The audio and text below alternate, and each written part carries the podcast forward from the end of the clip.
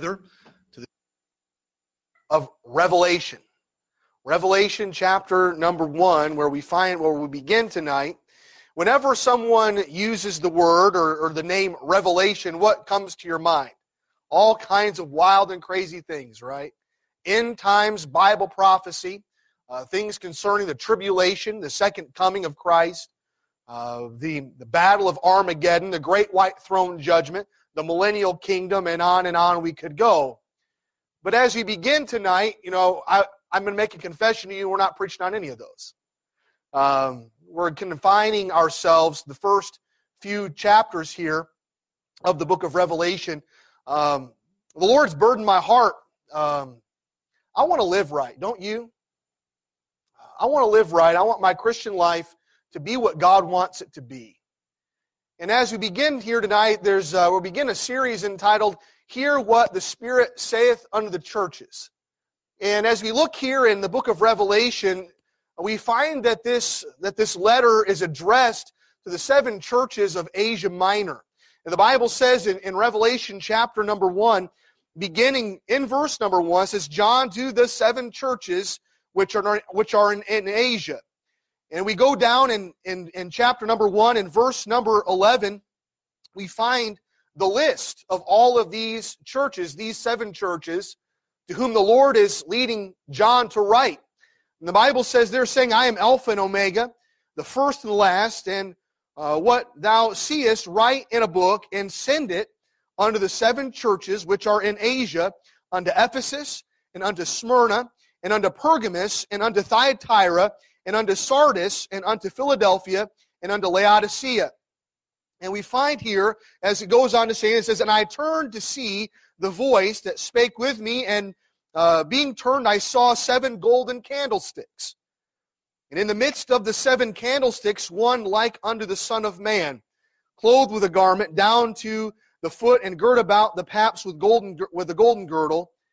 His head and his hairs were white like wool, as white as snow, and his eyes were as a flame of fire, and his feet like unto fine brass, as if they burned in a furnace. You know what's interesting? In verse number 13, the Bible makes mention of one like unto the Son of Man. And then in, in, chap, in verse 15, it says, And his feet like unto fine brass, as if they burned in a furnace. You know, the, uh, the, a reference to Daniel, or to, the, to Shadrach, Meshach, and Abednego in the fire furnace in, in the book of Daniel. The Bible goes on to say, And his voice as the sound of many waters. And he had in his right hand seven stars, and out of his mouth went a sharp two edged sword. And his countenance was as the sun shineth in, in his strength. And when I saw him, I fell at his feet as dead, and he laid his right hand upon me, saying unto me, Fear not, I am the first and the last. Look in verse 18. I am he that liveth and was dead, and behold, I am alive forevermore. Amen and have the keys of hell and death. Write the things which thou hast seen, and the things which are, and the things which shall be hereafter. Uh, the mystery of the seven stars which thou sawest in my right hand, and the seven golden candlesticks, the seven stars are the angels of the seven churches, and the seven candlesticks which thou sawest are the seven churches. And if you're able, I invite you to stand with me tonight as we read here in God's Word beginning in chapter 2 and verse number 1. And we'll read down through verse number 7. Notice what the Bible says, Revelation chapter 2, beginning in verse number 1. And unto the angel of the church of Ephesus write, These things saith he that holdeth the seven stars in his right hand, who walketh in the midst of the seven golden candlesticks. I know thy works, and thy labor, and thy patience, and how thou canst not bear them which are evil and thou hast tried them which say they are apostles and are not, and hast found them liars, and, and hast borne and hast patience, and for my name's sake hast labored and hast not fainted. Nevertheless, I have somewhat against thee, because thou hast left thy first love. Remember, therefore, uh, from whence thou art fallen, and repent, and do the first works, or else I will come unto thee quickly, and I will remove thy candlestick out of his place except thou repent.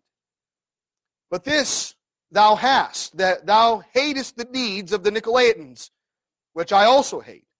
He that hath an ear, let him hear what the Spirit saith unto the churches. To him that overcometh will I give to eat of the tree of life, which is in the midst of the paradise of God. Heavenly Father, we thank you for your word tonight. And Father, it's our desire to hear from you. Lord, that you would speak to us. God, that you would challenge us. That, Lord, that you would help us uh, be the, the kind of church, the type of church uh, that, that glorifies and honors you. Lord, we're thankful for uh, the lessons we learn, God, the, the truth that you impart to us here. God, our prayer is that you would aid us along here tonight, uh, that you would help us say what is needed, and, and uh, Lord, emphasize what is most important, and, and God, that we'd make right application of our own hearts and lives tonight. God, we pray for your blessing. We pray that you'd be glorified and that you'd help us. And we ask it in Jesus' name. Amen. You may be seated. As we think about the book of Revelation, uh, much of our understanding comes from our interpretation. Uh, and if we, as we, we as independent fundamental Baptists, you know, as we hold to the truths of God's word, of course, we believe in the in a pre-tribulational uh, rapture of the church. We are pre uh, millennial, and that all of this takes place before Christ comes to set up his millennium. He's going to return uh, before he sets up the millennium. We're not post millennial, we're not amillennial, uh, but we come to understand the great, uh, the great need to, uh, to, to understand and interpret the Word of God rightly. How do we do that? How do we interpret the Word of God correctly? Well, we, we just take God at His Word. As we read the Word of God, as we study the Bible, it is important for us to, to take God's word literally. Of course, there's a lot of things that uh, in the Word of God that, that are perhaps used in figurative language, and we would take those things figuratively, where God speaks figuratively. We would, we would take God's Word literally when the Lord uses obviously literal speech, which He does here in the book of Revelation. As we come to the Word of God, as we come to this passage of Scripture, there's there's a lot of things that I believe in, in our day and age that at times we're tempted to misrepresent because we desire to, uh, uh, to fit things in and make comparisons and, and give allowance where I, personally speaking, I don't believe God has given us that liberty. Uh, as we look here tonight, and, and, a lot of this is, this may not, may not matter to you, but I believe, I believe it's helpful. There's people who would take these churches here, these seven churches of Revelation, and they would divide them out in the church age. And they would say every one of these seven churches represents a time during the church age when you and where you and I live today. The church age began uh, on the day of Pentecost. Of course, the church began with Christ and his disciples when he called them out the church being a called out assembly, but it was empowered on the day of Pentecost. And we find here that, that God is, is having John write, or Christ is speaking to John, giving him instructions to write to these seven churches living in a literal period of time. Now, I believe that the Bible is written for the average person so that a child can pick it up, read it, and understand it. And as we look here at the Bible in, in Revelation chapter 1 and 2, uh, we must be we must be careful not to misrepresent what God is saying here. You see, if we were to uh, to try to manipulate the Word of God and say, you know, all of these seven churches, they represent a time period in the church age where, where the characteristics of Christianity are on display and they're represented here. I don't believe that. Uh, you may disagree with me. I'm not going to die over it. Uh, that's just my personal interpretation of the Word of God. I believe that every, and throughout the entire church age as a whole, you can go, you can pick any one of these churches and you can find the characteristics that God that God compliments or that God corrects. You can find them in any in every church, not only in America, uh, but anywhere in the world. And here's here's the thing. So a lot of people, they would say that right now we are living in the Laodicean age, right? You've heard that.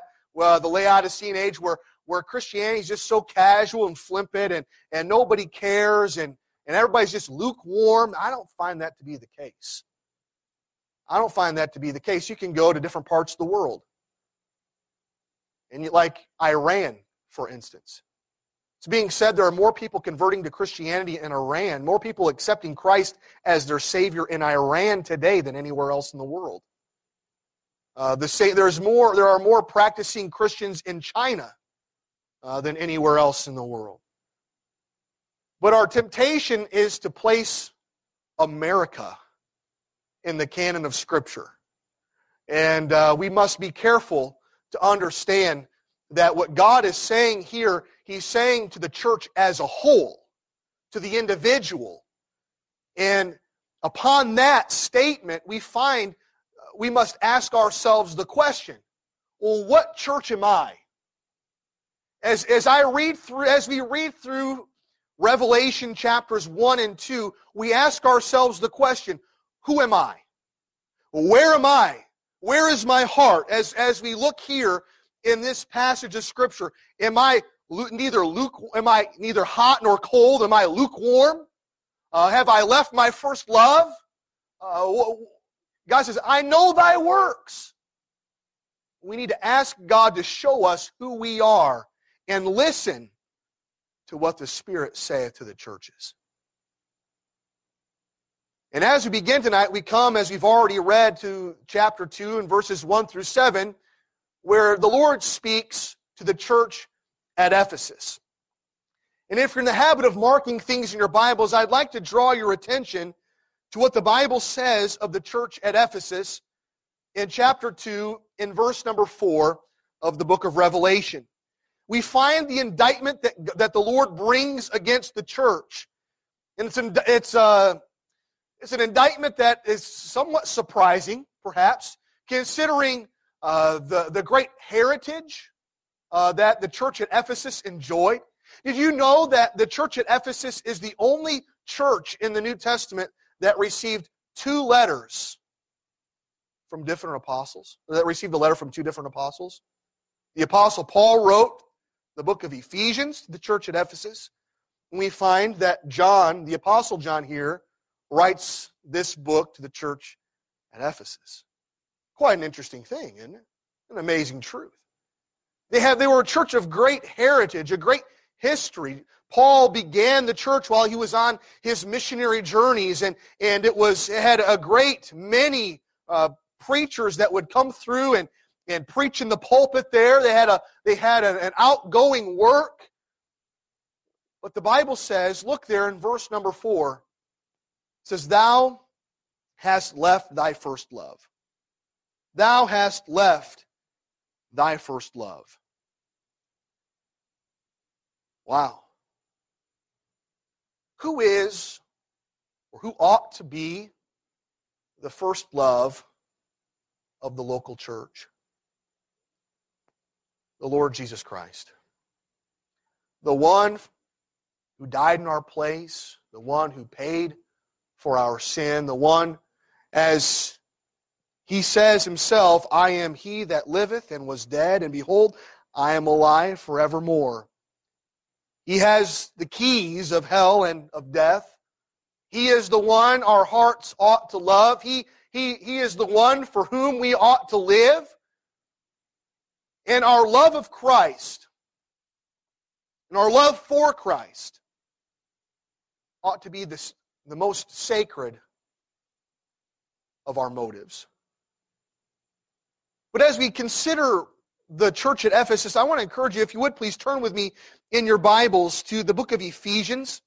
Holding your place here in Revelation, turn back to Ephesians chapter number 1.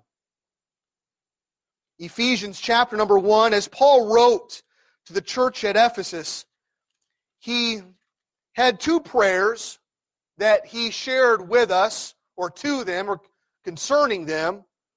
One that uh, they would have more light, and the other that they would have more love.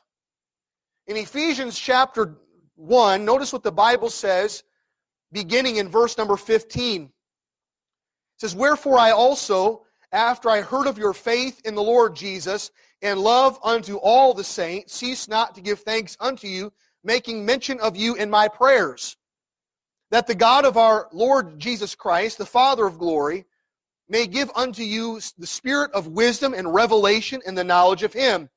Notice in verse 18, the Bible says, The eyes of your understanding being enlightened, that ye may know what is the hope of his calling, and what the riches of the glory of his inheritance in the saints, and what is the exceeding greatness of his power to usward who believe, according to the working of his mighty power, which he wrought in Christ when he raised him from the dead and set him at his uh, own right hand in the heavenly places, far above all principality and power and might and dominion, and every name that is named, not only in this world, but also in that which is to come, and hath put all things under his feet, and gave him to be the head over all things to the church, which is his body, the fullness of him that filleth all in all. But the Bible says back in verse number 18, the eyes of your understanding being enlightened.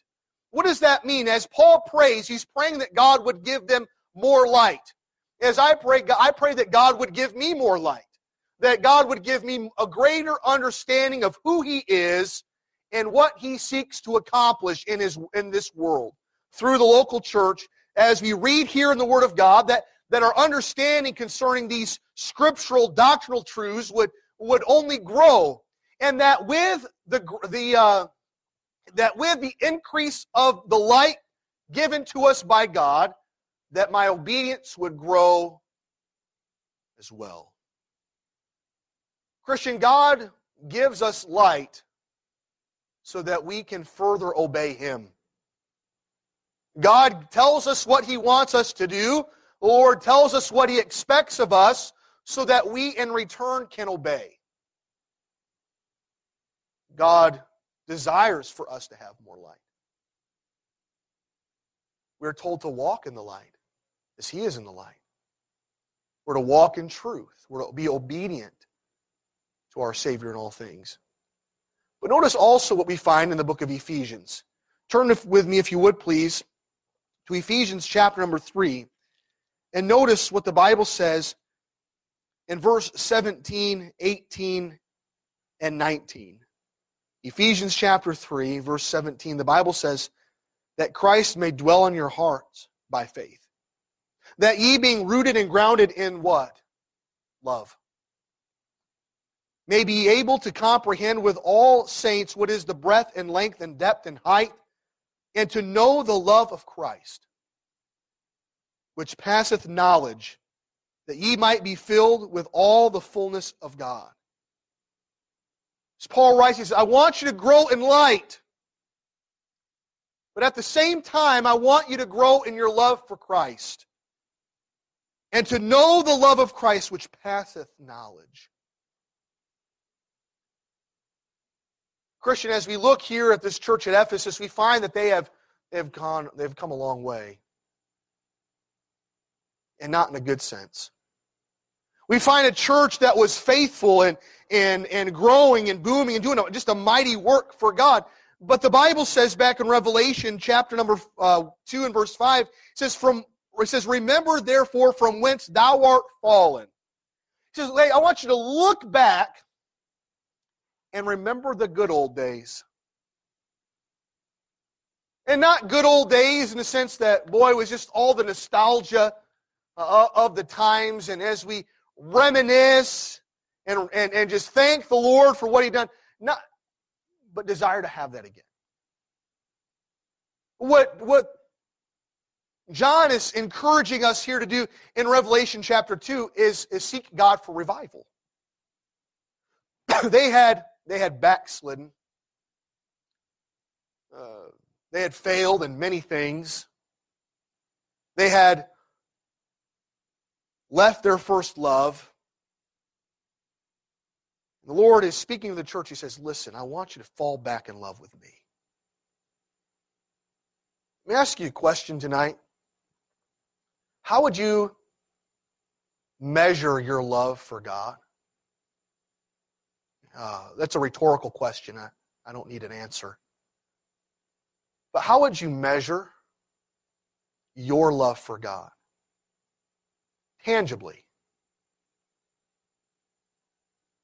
What are some things in your life that, that express the measure of your love, that validate uh, the truth of your love for Jesus Christ? I mean, as we look here in the book of Revelation, we see three, uh, three things that, that the Lord speaks to the church about. Number one, notice he speaks of their works. He speaks of their works. And may I say, sometimes looking at our works, we cannot measure our love for the Lord reading the first three verses of Revelation chapter 2, we would think, man, this church, they've got, they've got their act together. Uh, they're, they're doing it, man. They're getting the job done.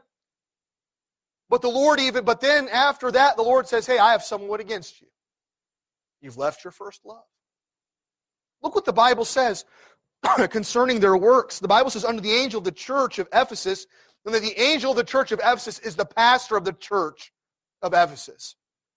He says, Write these things, saith he that holdeth the seven stars in his right hand, who walketh in the midst of the seven golden candlesticks. He says, I know thy works, and thy labor, and thy patience, and how thou canst not bear them which are evil. And thou hast tried them which say they are apostles and are not, and hast found them liars. And hast borne and hast patience for my name's sake has and for my name's sake hast labored and hast not fainted. We would stand back if that was where the story ended. We would stand back and we would applaud man that church of ephesus man they're doing a great job i mean they're busy are they not they're active but we cannot substitute activity for spirituality and I think a lot of times in our Christian lives, that's something we try to do. We try to make up for our lack of spirituality by, by serving or by doing. That's not what God desires. God simply wants us to love Him. And from our love for God, our service for God pours. Look here what it says.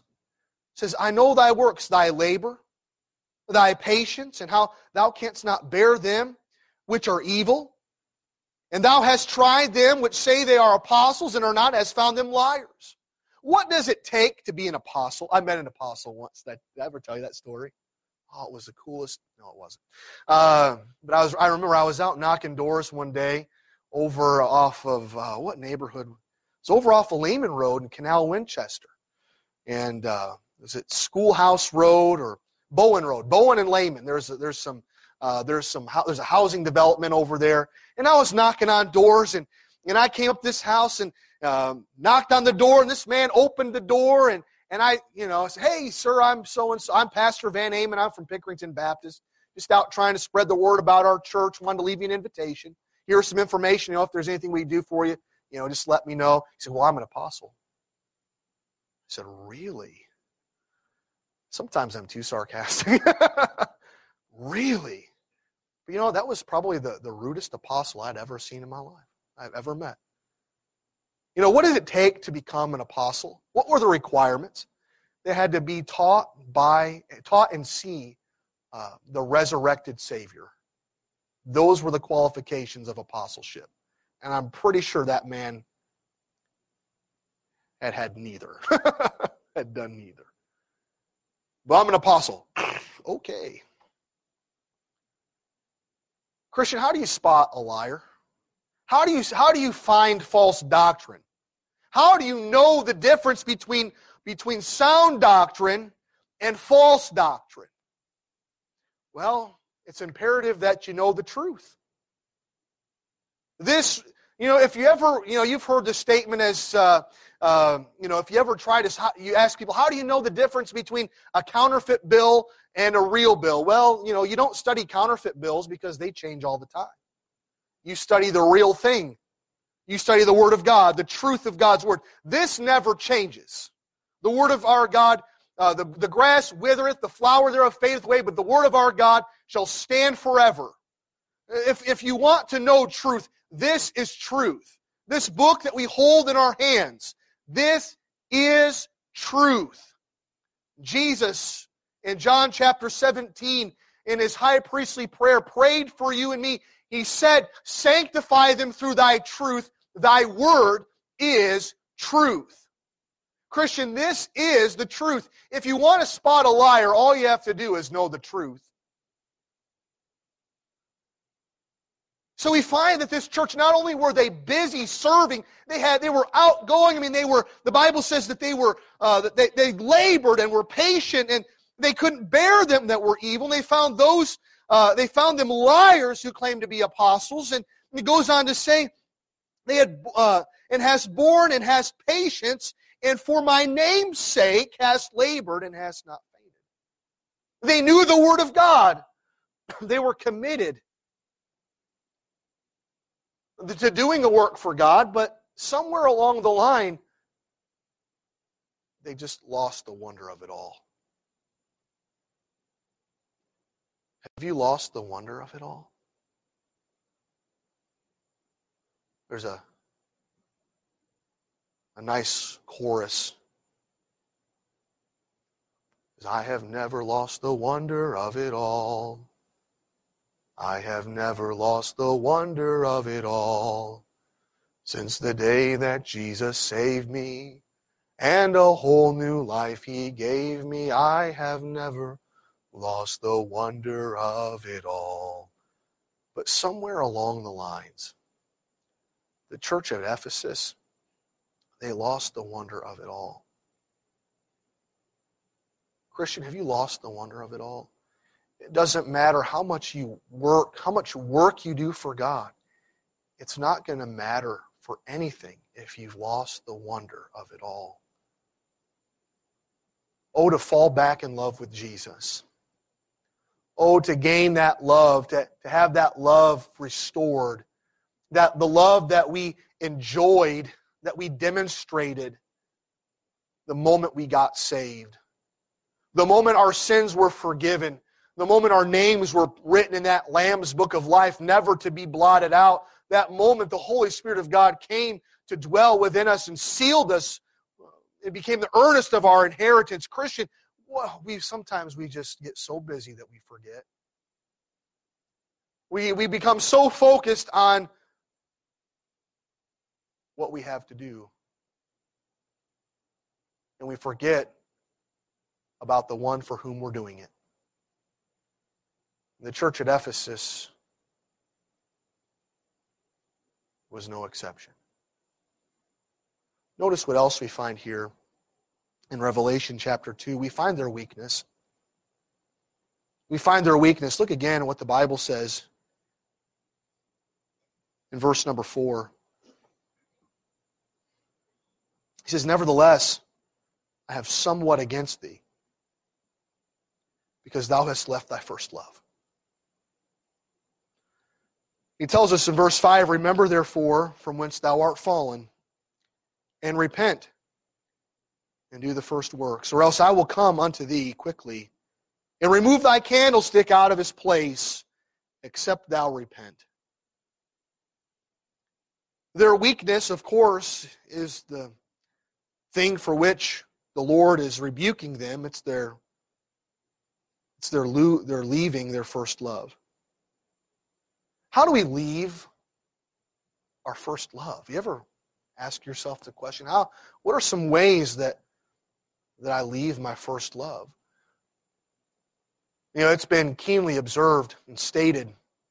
A lot of times you see people, they come and go in their Christian lives. You know, they come, they're faithful to the church, and all of a sudden they just kind of drop off. And you say, well, I wonder what happened. Wonder, you know, where they quit. Well, the reality is they quit long before they left. See, somewhere along the line, we quit. We stop doing the things that, that are essential to our Christian lives. Do you realize the Christian life is not rocket science? Though it is impossible to live on your own, on your own, it's very the Lord doesn't give us very many commands when you, when you boil it all down. There's only a few things that, that we ought to practice each and every day, each and every week, that will help us stay in love with God. Like reading our Bibles, praying, witnessing, worshiping together as a, as a congregation, serving the Lord in some capacity within the local church. These are all things that, that help us love the Lord. Because the reality is, none of us are worthy of serving Christ. Because if we if say, well, I just I'm just not the best person for the job. Well, I don't know the best person for any job in the Lord's work.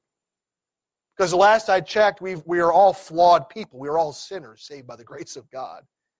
And we are what we are by the grace of God. But there's something else that that will help us even more than and we're not discounting Bible reading or prayer or telling others about Christ or faithful church attendance or faithful Christian service. We're not, we're not minimizing any of those things. But as we do all of those things, we must never forget where the Lord's brought us from.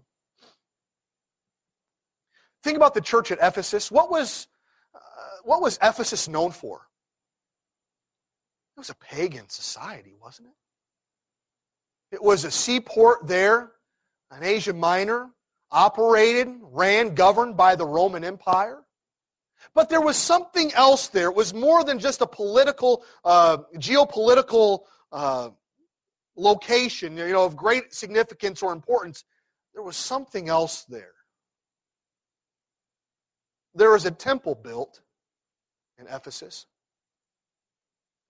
the temple of Artemis. Pagan, immoral, hideous.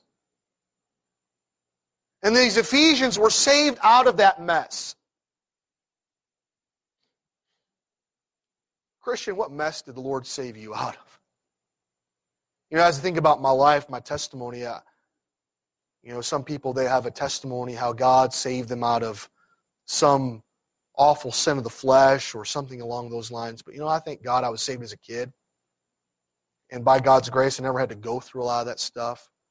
Lord was merciful to me. He was gracious to me, put me in a Christian home with two parents that loved one another, that loved the Lord, that loved their kids, would do just about anything they could to help us succeed in life.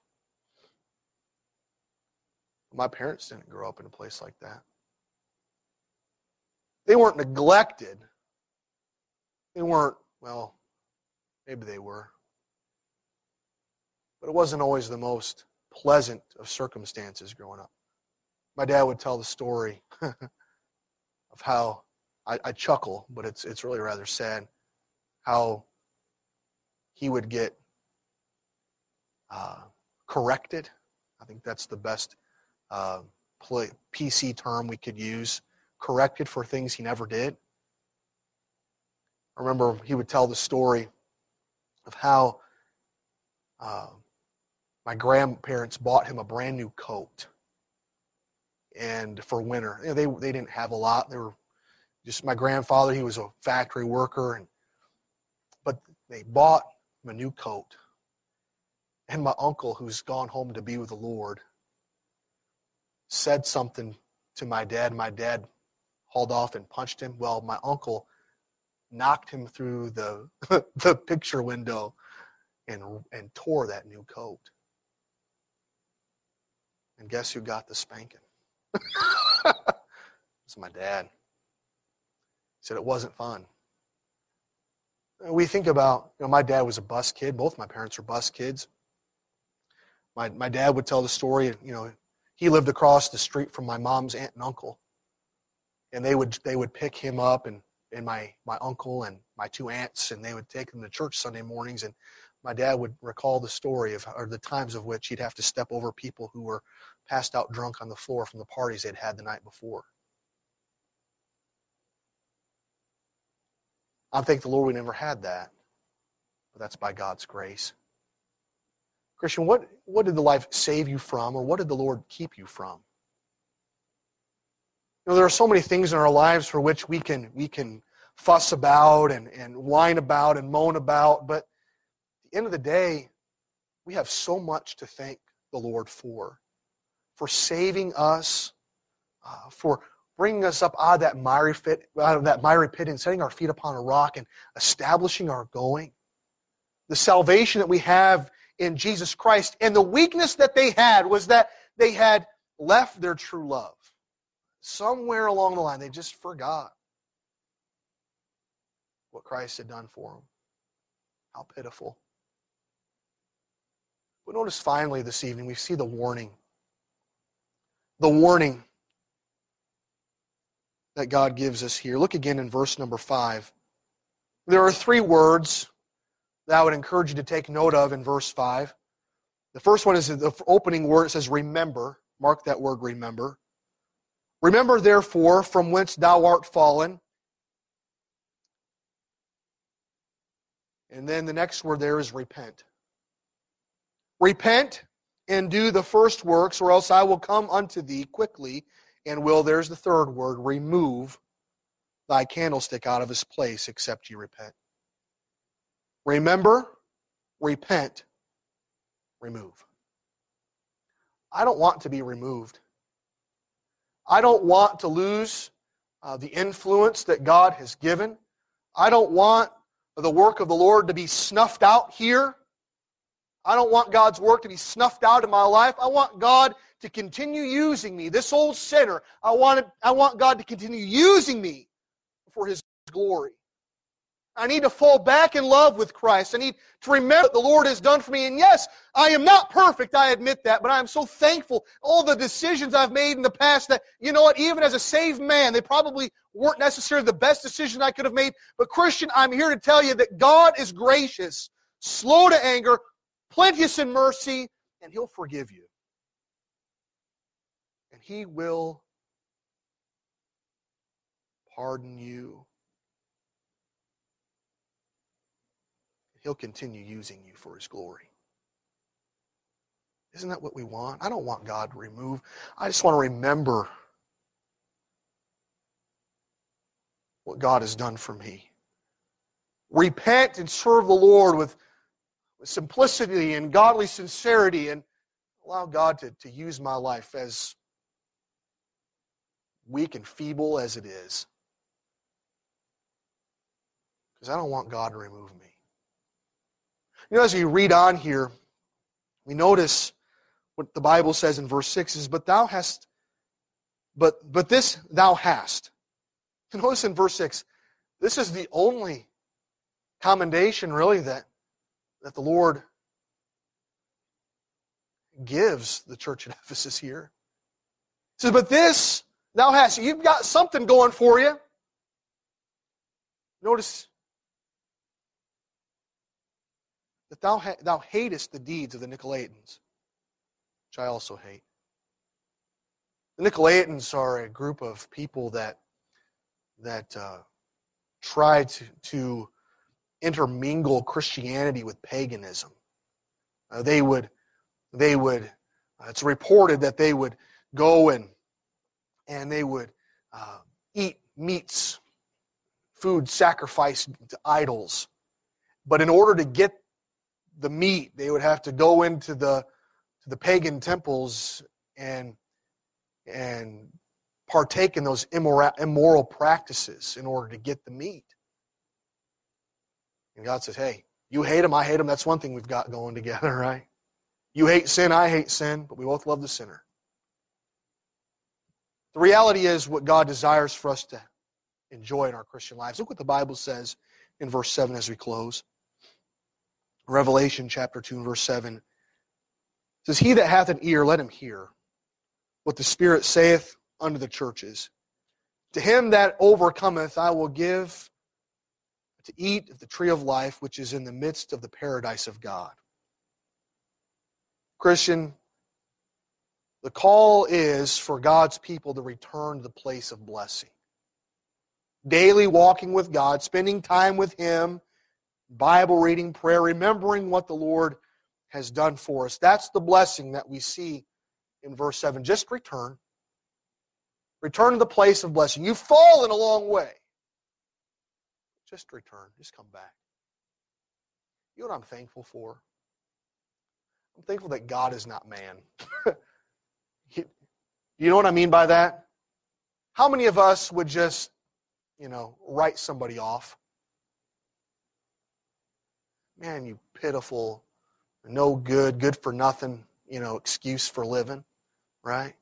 I see what you've done. I see how far you've gone. Forget you. I'm, I'm done with you. That's how man works, isn't it? That's not how the Lord works. Aren't you glad? Christ looks at us, he says, Hey, I know your works. I know you've left your first love. But remember, repent. Return to the place of blessing. If you don't, then I'll remove your candlestick. But I'm giving you time, I'm giving you opportunity. Let's fall back in love with the Lord. Shall we? Let's thank the Lord for his goodness to us and let's let's love him like we ought to. Let's serve him from our heart of love, not, not just substituting activity for spirituality. Let's genuinely serve the Lord out of a loving, grateful heart. Let's all stand together tonight, shall we? In just a moment, the piano is going to begin playing. And as the piano plays, we invite you to come if the Lord has spoken to your heart this evening. Maybe you're here tonight and say, Pastor Van Amen, would you please pray for me? I, I pray that God would help me stay in love with Him. Is that you? May I pray with you tonight? Amen. Let me stay in love with the Lord. You know, so oftentimes life becomes so busy. So there are so many distractions that, that take place in our lives. We just need to love the Lord. Hear, O Israel, the Lord our God is one Lord. Thou shalt love the Lord thy God with all thy heart. May the Lord help us love him. As the piano plays tonight, maybe you just like to step out of your place and come and, and thank the Lord for what he's done for you. Thank him for dying in your place, for paying your sin debt in full, for giving you salvation. You called upon him by faith. Maybe you're here tonight and say, Pastor, pray for me because I, I fear that sometimes my love for the Lord grows cold. And I don't want to leave my first love. Pastor, would you please pray for me that the Lord would help me not lose the wonder of it all? Is that you? May I pray with you tonight? Yeah. Let's love the Lord. Let's serve the Lord. Have you left your first love? It's kind of a, a pointed question, I know, but have you left Him? Why do you do the things that you're doing for the Lord? Are you serving Him because you love Him? Or are, and what He's done for you? Or are you serving Him just because you think you ought to? May the Lord help us. Would you do business with God tonight? Would you tell the Lord that you love Him? Would you, right there, with heads bowed and eyes closed, recall the day where you turned from your sin and by faith accepted Christ as your Savior? You remember the love and gratitude, the excitement that you had at that moment?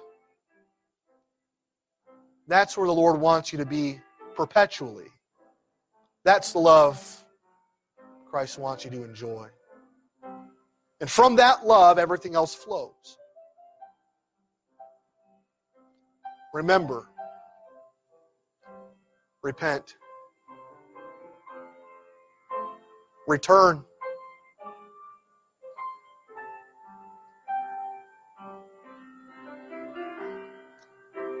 Father, we pray for the invitation time tonight that you do a work in our hearts, that you'd guide us and help us. We ask it in Jesus' name. Amen. Song 470 I have decided to follow Jesus. As if the Lord has spoken to your heart tonight, you come. I have decided to follow Jesus. I have decided to follow Jesus. I have decided to follow Jesus. No turning back, no turning back. These join me, still I will follow. Though no one join me, still I will follow. Just think what God could do in and through our lives, our homes, our church. If you'd fall back in love with the Lord, just imagine the, the souls that God would allow us to reach, uh, the impact we could have on our city, in our world with the gospel, for the glory of God. The cross before me, the world behind me, the cross before me, no turning back, no turning back. Amen. Heavenly Father, we thank you for the day you've given us. Lord, it's been a great day here at church. We're glad for the many answered prayers and what you're doing in the hearts and lives of, of people we know and love, and God, quite frankly, our own lives. And our prayer is that you would continue your work of revival. God, that you'd help us draw, be drawn closer to you, that we would grow in the grace and the knowledge of our Lord and Savior Jesus Christ. Uh, Lord, help us fall back in love with you. Help us not leave our first love. Lord, that's the most sacred of all motives. Paul wrote, he said, For the love of Christ constraineth us. Lord, may your love have such a hold on our lives that it can't escape, that we cannot escape it, and that it sets in motion the things that we do and the burden we have for the lost. God, we pray for your grace. Lord, help us this week uh, live for you. Help us glorify you with our lives. Help us be faithful witnesses. Give us safety. Give us health. We pray for those who are away, Lord, whether they're home uh, with an illness or, or an ailment. God, we pray for your healing touch upon their lives. Lord, we pray that you meet the needs of each one uh, in our church, and we'll give you the glory for it. Bring us all back together Thursday evening. And Lord, bless the prayer meeting, and, and God, do a work we ask. We pray it in Jesus' name. Amen. May the Lord bless you. You are dismissed.